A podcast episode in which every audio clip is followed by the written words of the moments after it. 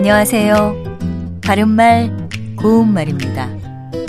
어떤 일에서 대단한 발전을 한 경우에 괄목할 만한 성장을 했다 라고 말합니다.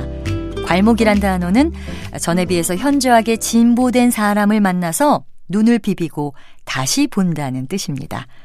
이렇게 괄목할 만한 성장이라든지 주목할 만한 성과 같은 표현에서 쓰인 만하다란 말은 주로 용언 뒤에서 무엇을 만하다의 형태로 쓰이는 보조 형용사입니다. 어떤 대상이 앞에 말이 뜻하는 행동을 할 타당한 이유를 가질 정도로 그 가치가 있다는 것을 나타내는 겁니다.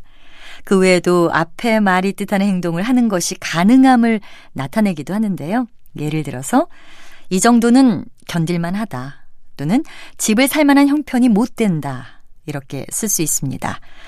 아, 그런데 집채만한 파도라든지 쥐꼬리만한 월급 같은 표현에 나오는 만하다의 경우는 앞서 말씀드린 것과는 조금 다릅니다.